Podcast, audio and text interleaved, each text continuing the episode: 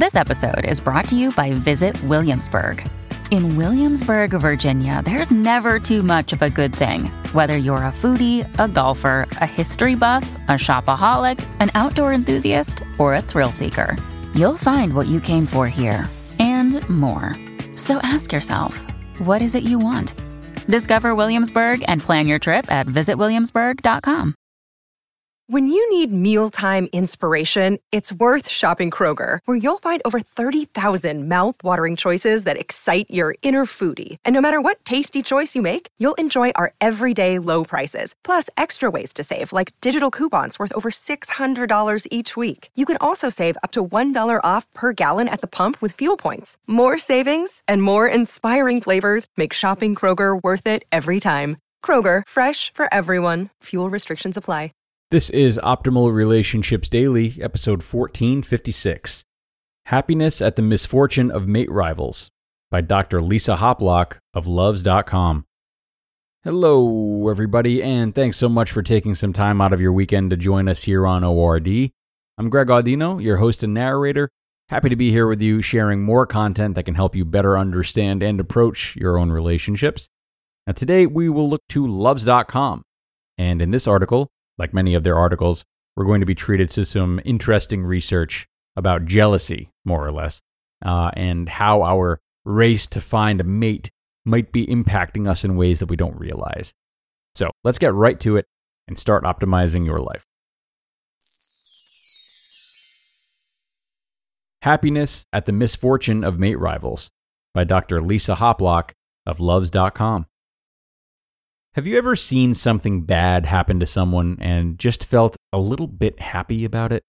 Or even laughed a little? Think Tosh.0 or America's Funniest Home Videos submissions.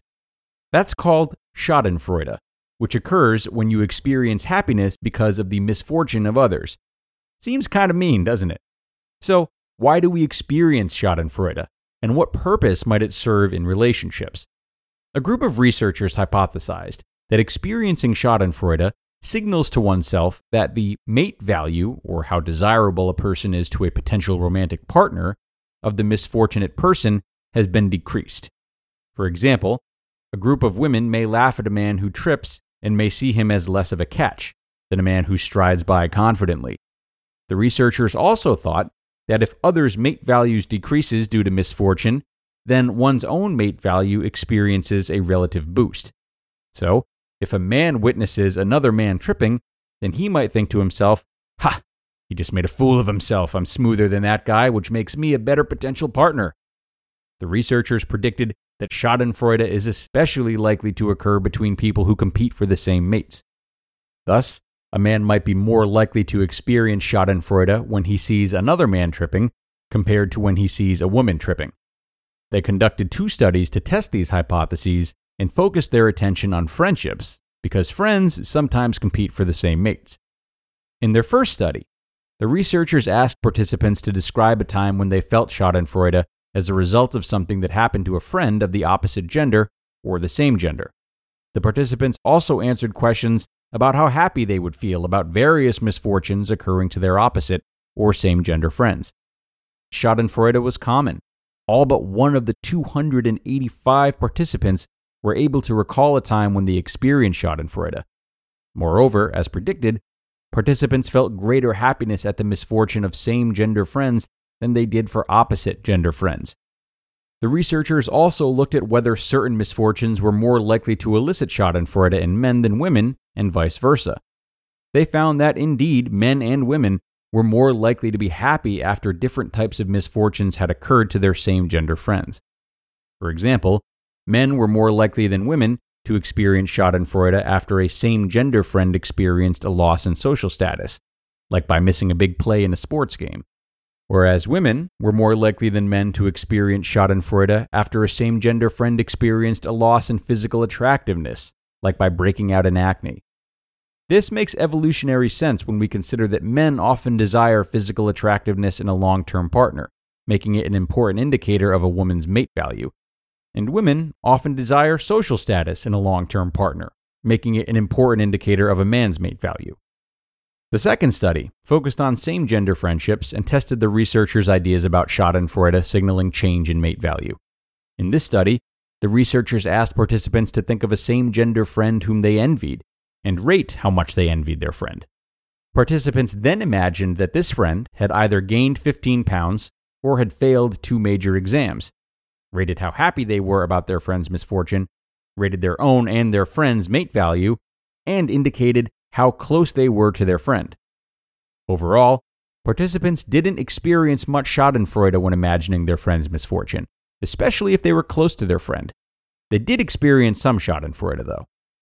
As expected, women experienced more Schadenfreude after imagining that their friend gained 15 pounds compared to failed two major exams. Men, on the other hand, experienced the same level of Schadenfreude, whether they imagined that their friend gained weight or failed the exams. Thus, people seem to tune into what attracts a mate, and the simple act of thinking about an envied friend experiencing a misfortune related to mate value can make people feel just a little bit happier. Although participants weren't explicitly asked if they saw their friend as a mate rival, participants did somewhat envy their friend, and participants who were single envied their friend more than participants who were in a relationship.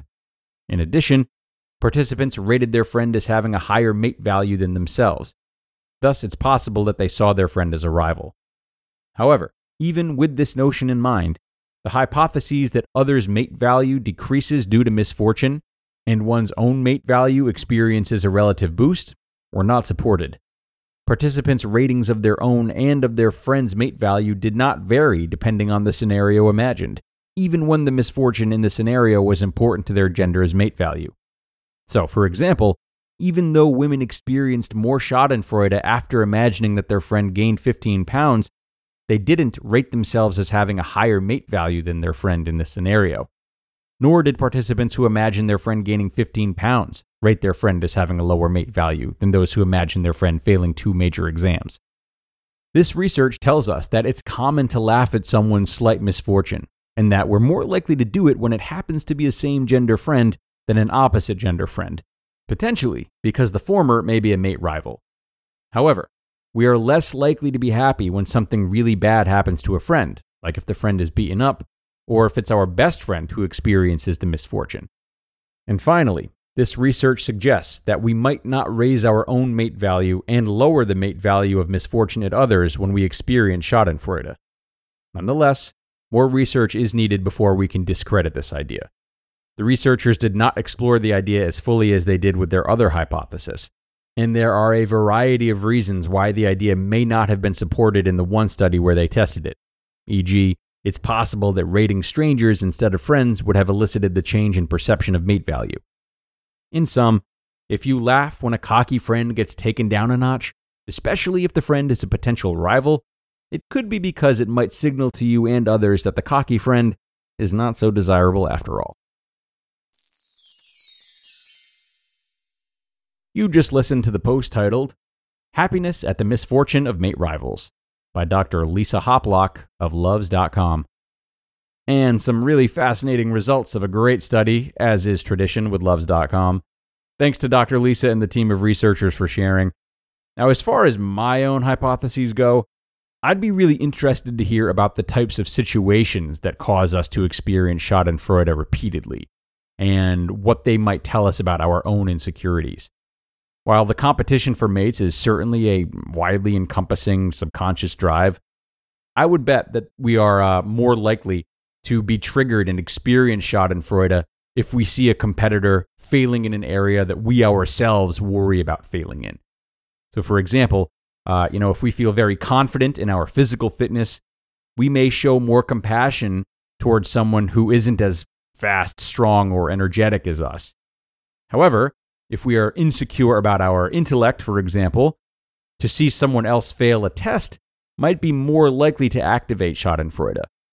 So, if you're like the many people who can recall experiencing this feeling, see if you can go a step further by considering what those experiences might have in common, and thus what it might tell you about your greater story of your relationship with yourself and your relationship with others. Okay, friends, and that's going to bring us to the end for today.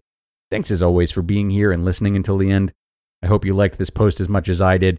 And don't forget, we have our weekly bonus episodes each Sunday, and today's is live now. So be sure to check it out if you want more ORD. and I will hope to see you there, where your optimal life awaits.